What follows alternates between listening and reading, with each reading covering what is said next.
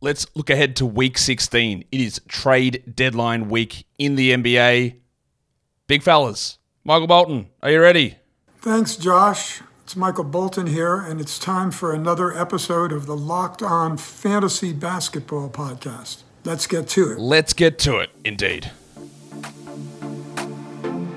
You are Locked On Fantasy Basketball, your daily fantasy basketball podcast, part of the Locked On Podcast Network.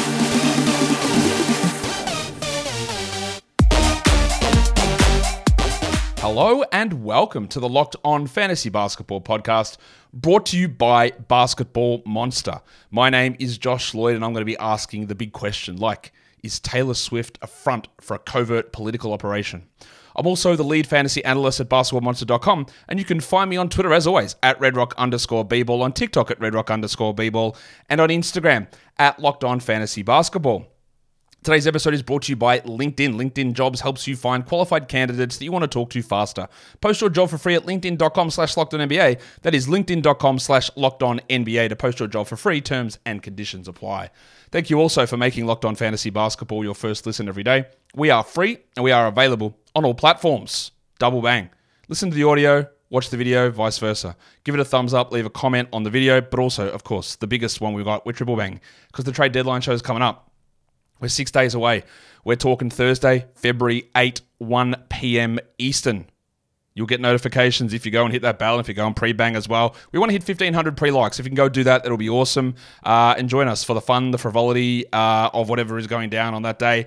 Just a quick update on what will happen on that day. We'll do the live trade deadline show. We'll go a little bit past the deadline. I will then go and make all of the adjustments I need over at Basketball Monster. I will then come back with a a full um, recap show on the trade deadline in terms of once we've sat down and everything's come through because live reactions it's hard to give every sort of opinion on it. We'll come back and do a full reaction. And then for some idiotic reason the nba has decided to schedule nine games on that day. And usually the games on the day of the trade deadline don't tell us much for fantasy because there's so many players that uh, have been moved and unavailable. And you've got the, the dregs of the bench playing significant minutes for a lot of different teams but with nine games on, I'm probably going to have to talk about something on that day because there's going to be things that are interesting. And then we've got to pay attention to what happens with um, you know, who's available, who's not for Friday, Saturday, Sunday that week as well. It's going to be a messy day. Uh, it's going to be a busy day, I know, for me. And there's going to be a lot of stuff that is coming out. So be aware of that. Let's take a look at uh, the week ahead. We're talking trade deadline, week 16, as I said. But like I mentioned yesterday, just remember save your waiver ads within reason. Big trade happens early in the week, use a move if you need to. Big injury happens, use a move if you need to. Don't bother streaming start of the week. Save your waiver ads. We are going to absolutely burn that into our heads. You can have a different theory on it that is okay. Everyone's free to do what they want. But that is how I would be and how I am going to be approaching the trade deadline week, week 16 in the NBA. So, how does week 16 look in the NBA?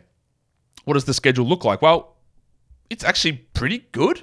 Like, this is the thing. It would be a great week for streaming if we didn't have a bloody trade deadline slapped in the middle of it.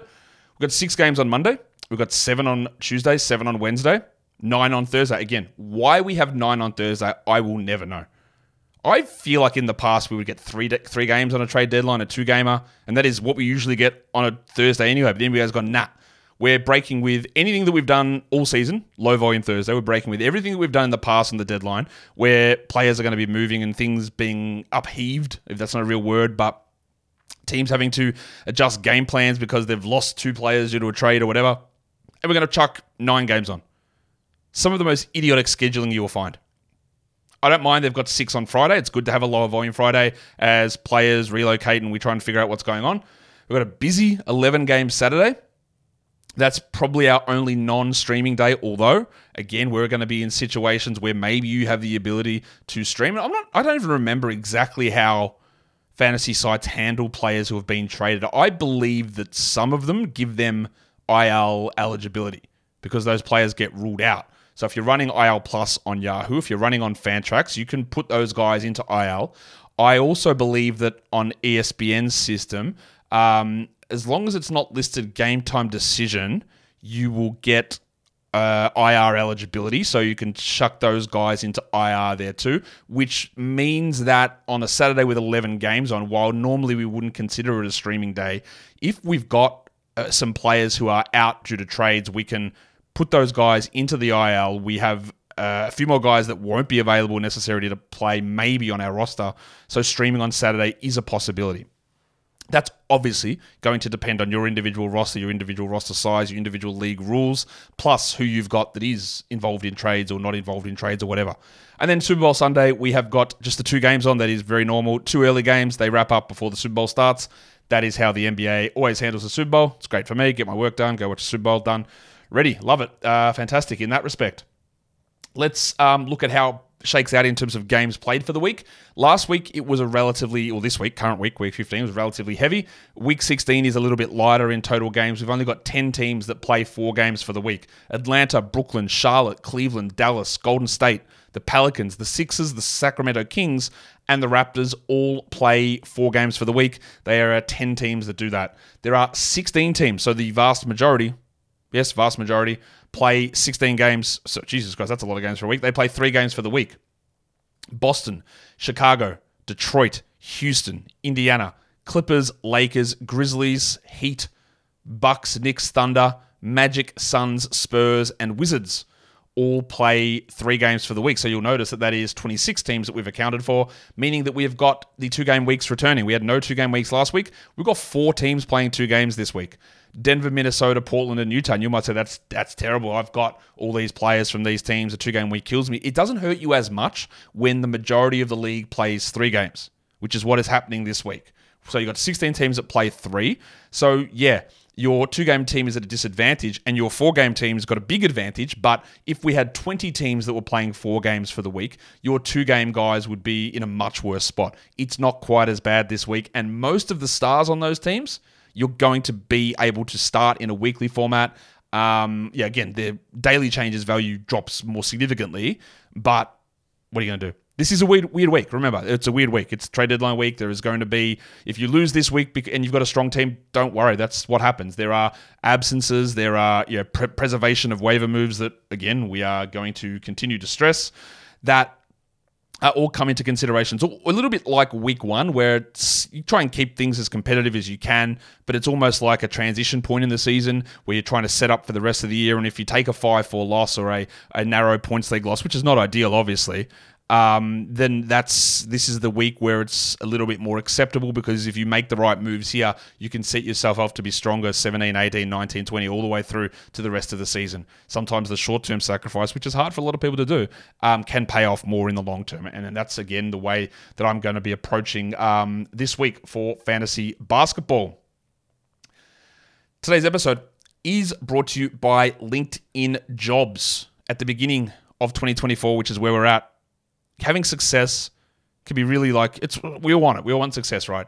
And one of the big things that you can do as a small business owner or manager um, to have that success, to take your business to the next level, is hire the correct staff. And LinkedIn is the place. LinkedIn Jobs helps you give you the tools to find the right professionals for your team faster and for free. LinkedIn isn't just another job board. LinkedIn has a vast network of more than 1 billion, billion with a B, professionals. And that gets your job in front of the right people fast. In fact, over 86% of small businesses say that within 24 hours, they get a qualified candidate responding to their job by using the LinkedIn jobs.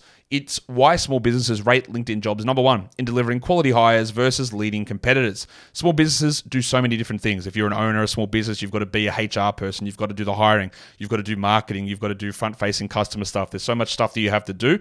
And sometimes hiring can slide behind, but it's one of the more important things. And having these tools at LinkedIn jobs helps you be more successful at it. Post your job for free at linkedin.com slash locked on NBA. That is linkedin.com slash locked on NBA to post your job for free. Terms and conditions apply. Today's episode is also brought to you by BetterHelp. 2024, we we uh, are all doing things differently. That's how everything goes in life, and sometimes we just need that opportunity to get something off our chest, whether it's big or small. Certain things it can start to build up, it can start to get to you, and therapy is something where you can uh, able to get those things off your chest to somebody in your life who is unbiased. So if you want to say like something that you can't say to others because of whatever it is Therapy is a way to get that stuff off your chest, get it out to somebody who has an unbiased view and give you feedback, give you opinions. That is part of what therapy can do.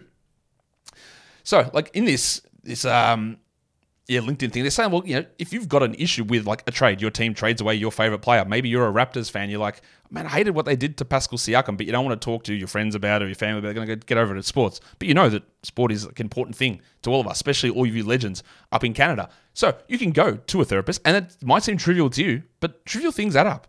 And speaking to someone who's trained to deal with this stuff and trained to talk to you and be that person who listens to you with an unbiased view, well, that's where therapy comes in. So if you're thinking about starting therapy, give BetterHelp a try. It's entirely online. It's designed to be flexible and suited to your schedule. Go to betterhelp.com slash locked on NBA. You get 10% off your first month. That is betterhelp, H-E-L-P dot com slash locked on NBA.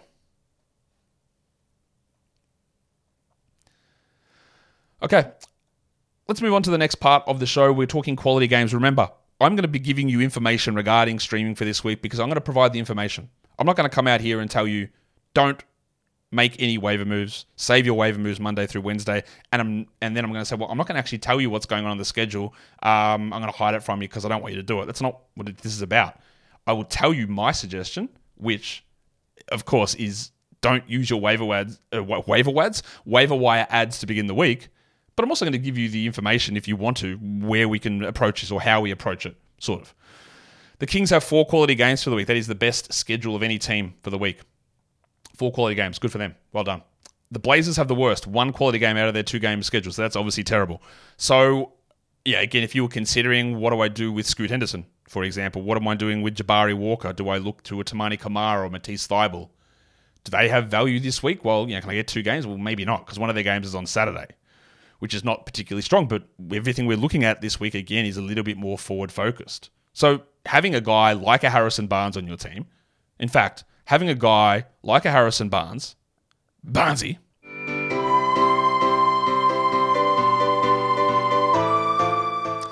might be a good thing. Same as Pants Kevin Huerter. Same as the resurgence of Leaky Monk in the last game. Because you at least have that guy on your roster who you'll be able to play four times on the low volume days without burning a waiver wire ad, which again is what I think we should be trying to do. So that's value in doing that with the Kings player. There's only the one non quality game day. We're talking about that. That's Saturday, like with the 11 games on, but that might turn in to a quality game depending on how things adjust due to the deadline. There are four teams who play three quality games who are only three game teams. Boston, the Lakers, the Heat, and the Bucks. They only play three games for the week, but all three of their games are on the low volume days, so they avoid playing on Saturday. like I said with the Kings, there's only one team that plays all of their games as a four game team on quality games. Now, of course, there's only one day that's not a stream day. Every four game team, therefore, has three quality games. Every other three game team has two quality games. That's the only way it can go. So, again, the advantage there is with Sacramento. The three game advantage is Boston, Lakers, Miami, and the Bucks. The one game disadvantage is Portland, Whereas the other three game teams, your Jazz, your, your, Wolves, and the Nuggets, are all in a better spot than what Portland are from a streaming perspective. But we are again, I'll hit I'll hit the, the graphic again. We are again looking to preserve flexibility and save our waiver wire ads. I'll use this also as an opportunity to talk about the news on Joel Embiid's injury. I don't know what is happening with the Philadelphia medical staff and why they are putting things out the way that they are. You know, he has got a meniscus flap injury. Yeah, that's a tear. Why have you avoided saying tear? Are you trying to stop scaring people? He has a meniscus tear. I don't know what this is. He's actually got an injured meniscus. And then Shams tweets out he's got a meniscus tear. And then someone from the Sixers, 100% from the Sixers, by the way, uh, it said, Shams, don't say tear please retract it. So he has to go out and put a retraction trade. I'm sorry, I, I, I didn't mean to say tear. Like, it's a tear. Now he's got a meniscal flap injury. Yeah, it's a tear. I don't know what is the problem here with saying that he has a meniscus tear. He has a meniscus tear. And now we still don't know what's going to happen. There's a lot of information out there. Most of it is saying this reporting is ridiculous, but the other part of it is saying what do we do with with Embiid? Like he's got two options: it's surgery or it's non-surgical rehab. And everything that I'm starting to read, initially my thoughts or what I read first was that the only sort of surgery that was likely to be was a repair, which would put him out six months. Now I'm reading more that it's probably unlikely to be a repair. It's likely to be a removal of menis- meniscectomy to remove a part of the meniscus, which can be a six week recovery. But then that six week recovery is like a six week recovery plus conditioning plus getting stability back around the knee and all that sort of stuff. So the while it's a six week injury, the suggestion would be playoffs, playoffs in, in that scenario, like maybe even not even first round playoffs. Um, and then if you do, don't do surgery, the rehab thing might be four to six weeks on a rehab scenario, but the likelihood of it being fixed in four to six weeks is very low because the meniscus can't heal itself. What you'd be hoping to do is get the symptoms to go away and be sort of a bit pain free. But of course, you can go straight back out onto the court and then it swells back up and the symptoms are there and you're back at square one. Or if you're out on the court, he's moving the way that he did in that Warriors game before the Kuminga landed on his knee situation, which I don't think caused the meniscus tear. I'm pretty sure it was there the whole time, and that's why he's been moving so slowly and having these games off. So, do you want Embiid coming back in four weeks, moving like he did in that Warriors game, with the risk that if it swells up again and gives him pain once more, then he then he has to undergo surgery, and then that is season over? I I don't know. I am not dropping Joel Embiid if I've got him, but I am feeling like definitely over fifty percent, but I would say over eighty percent that he does not participate in anything in the fantasy playoffs. So that for many of you that does well, not many of you, a poor proportion of you who go through to the final day of the season. Yep, the majority of you will go through to um, either the first week in April or the 24th of March, the correct date. So that's about seven weeks from now. I, I really don't think we're seeing Embiid back bef- or, or even functioning at anywhere close to real value within that time. And even if he is back for like your finals, is he does he play two games at 26 minutes, 24 minutes? Maybe. Again, not dropping until I hear that information, but it, this all leads me back to like saying save your ads. That Paul Reed is a very clear ad. Mo Bamba is a, a very nice 14 team league ad. Marcus Morris is probably a 16 team league ad. De'Anthony Melton, if he's available, just go and add him because he's going to return next week. Um, and then we wait and see what the news is on Embiid. But I, am feeling I'm feeling pretty confident. I would not trade for Embiid, or it's a huge buy low. Would not do it at all. Wouldn't touch it. Um, again, a lot of speculation because because I don't know because information hasn't been very clear. But that's where I'm sitting with it at the moment. And to take a long path to circle back, if an injury like that occurs in the first two days of week 16 and a very clear rest of season top 100 player emerges, then yes, you do burn a waiver out on that. 100% you do, without any question whatsoever. If the Embiid injury had happened this Monday coming, I wouldn't care about saving my ad for the deadline. I would add Paul Reed. That is what I would do. But for a one game random absence so I can stream in um, Gary Trent, I wouldn't. Cool. I know that that's pretty obvious, I think, to most people, but not to everybody. Today's episode is also brought to you by FanDuel Sportsbook. Happy Super Bowl to all of you who celebrate from FanDuel, America's number one sportsbook. Super Bowl Sunday is coming up. We are less, no, we're not. So less than a week. We're a little bit over a week away from getting into the Super Bowl, and you know you've got to organize so many things. Get your party sorted, get your spot on the couch sorted, get your friends organized, get your snacks sorted, but also get ready to place some super bets. FanDuel has so many ways for you to end the season with a W, or maybe two, or maybe three. You can pick the winner of the Super Bowl, Chiefs versus Niners. I am going to pick the Chiefs. That's going to be my pick, but I don't know about the spread yet. But you can look at that. You can look at totals. You can pick any time touchdown scorers. I'm going to take McCaffrey, I think, for that one. Um, you can choose Super Bowl MVP. Um, I'll take Mahomes for that one as well. So many different options over there on FanDuel. New customers, you join today. You get $200 in bonus bets if your first bet of $5 or more wins. Go to fanduel.com slash locked on to sign up. That is fanduel.com slash locked on. Make every moment more with Fanduel, an official sportsbook partner of the NFL. And don't forget to gamble responsibly. Geez, I um I'm just, I'm annoyed that the Sixers just won't give us the information and I have to like dig into surgical literature and read a bunch of stuff I have the ability to decipher most of that stuff, but I'm not a surgeon. I do have a medical background, but I'm not a surgeon. And it's just annoying that to spend that much time when they could just literally come out and clearly tell us. Oh, well, that's what happens. Um, streaming, don't do it. Look, just don't do it to begin the week. It's pretty that that is my advice to you. You can do it if you want. You can't get three games in the first three days of the week. It's impossible. You can get two, and all three of those days are streamable. That is okay. Um, but just be really cautious with what you do. Focus on the deadline moves. It's the deadline moves, there's a lot of ways that deadline moves can happen. It's the guy getting traded to a new situation gets his value jumping up.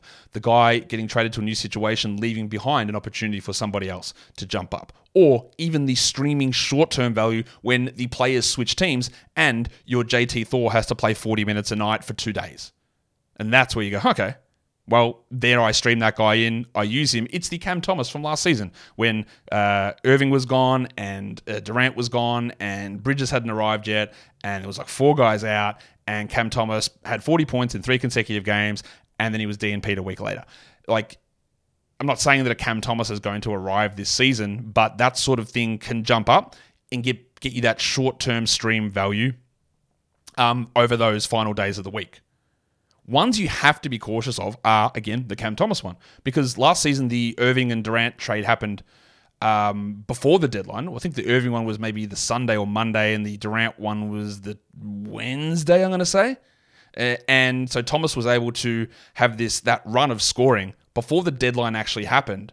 But there was that expectation. Well, Cam will just keep doing it, and we can burn ads on it. And in hindsight, if you added him and got those three games in, it was it was good value, right? But it obviously had no long term impact whatsoever. He was done. He straight away he was he was out of the rotation when everyone else returned and played, and balancing like do that then turns in turns into a short term stream guy. If someone's traded on Monday and someone steps up into a larger role, do you use an ad on that? Like I'd again be preferring longer term value until the deadline actually hits. There's no team that has three games in four nights, Thursday through Sunday. That would have been a, a, a pretty strong option again, enabling you to use an ad at the start of the week if you wanted to to try and maximize games, but it, it doesn't exist. You got to have a look. There's going to be value that opens up towards the, the end of the week. It might only be short term as we wait for players to transition teams.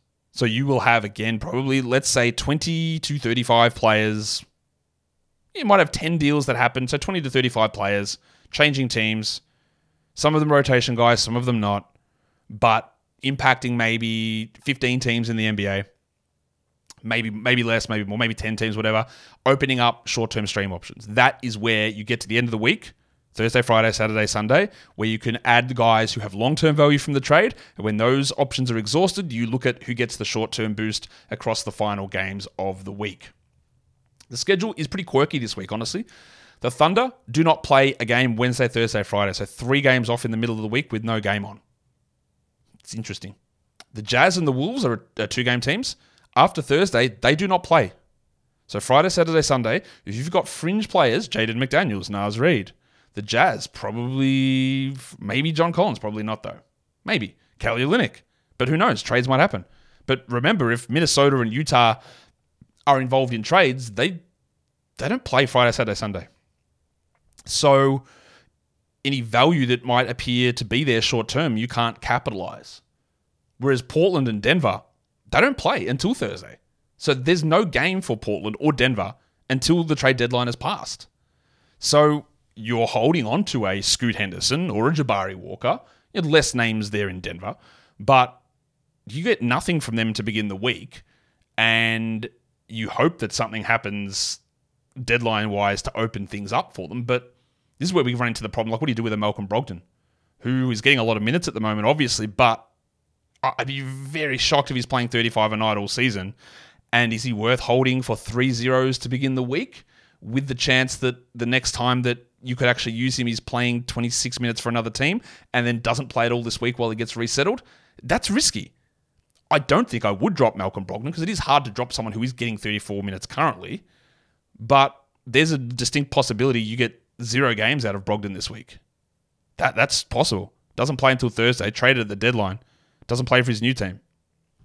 That's risky. Portland, Detroit, the Spurs, and the Wizards do not play their first game until Wednesday, so they don't have a game Monday, Tuesday.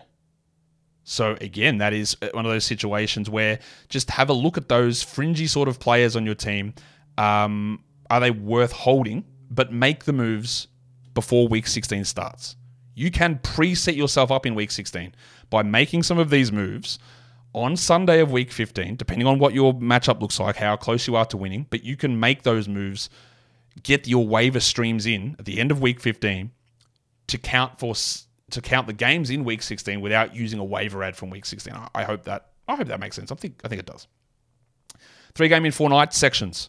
So the first line there is really important. Charlotte, the Clippers, the Heat, and the Raptors play three games in four nights, Sunday through Wednesday. So what does that mean? When you're adding someone because you want them to play on Sunday to end week 15, these are the teams you look at because you get two games in the Monday Wednesday portion before the deadline. You haven't wasted a waiver move and you've got a little bit of a bump there.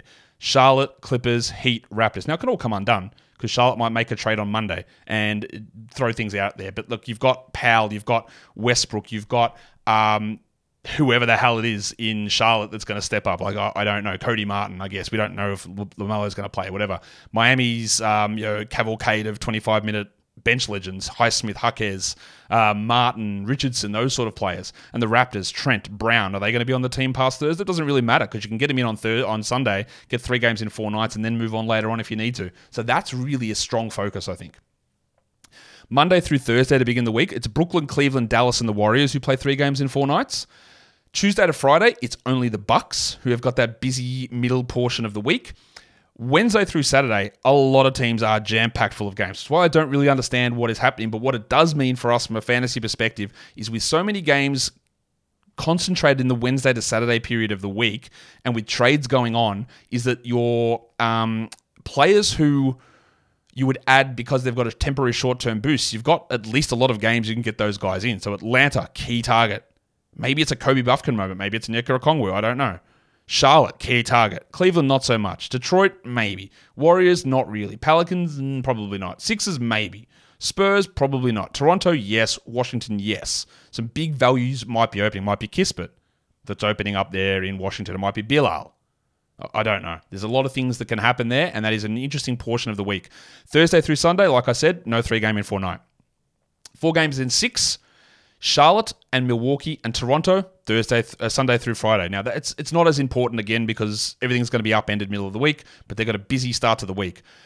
Monday through Saturday, a lot of teams because there's only two games on Sunday, so a lot of your four game teams are going to be. I think it's nearly all no nine out of our ten four game teams are finished by Saturday. They don't play on Sunday. Atlanta, Brooklyn, Charlotte, Cleveland, Dallas, the Warriors, Pelicans, Sixers, and Raptors.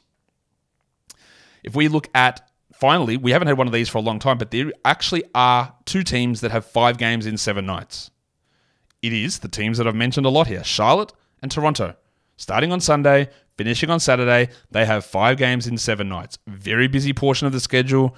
Both teams could be heavily involved in trades.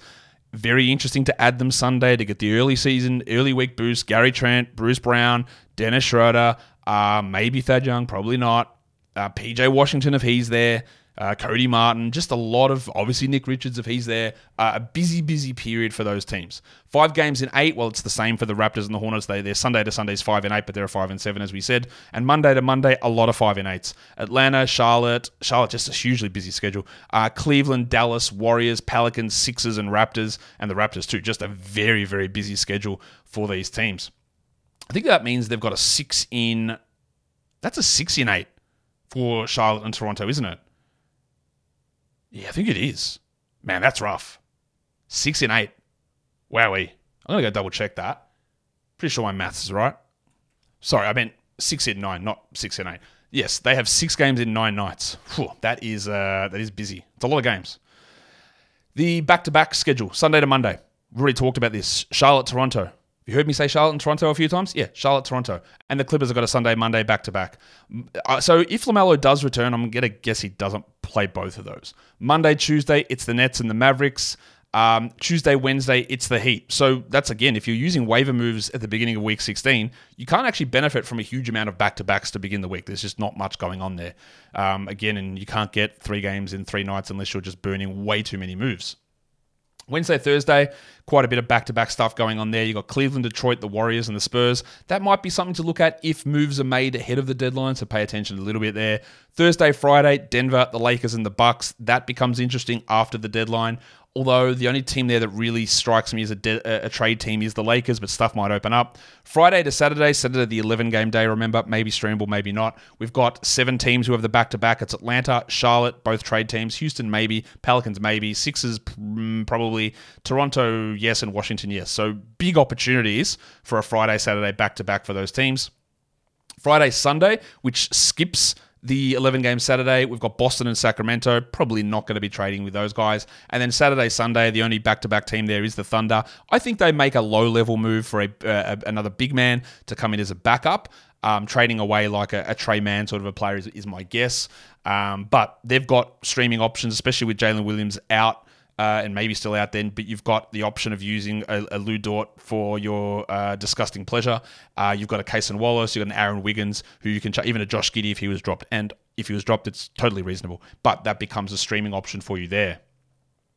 If we're going to go to weekly adds, which we are, um, only four guys really stood out. I'm using my 39% rostered cutoff and using a cutoff of about the top 125 projected players for the week. Top 100, 130, I think I used as, a cutoff.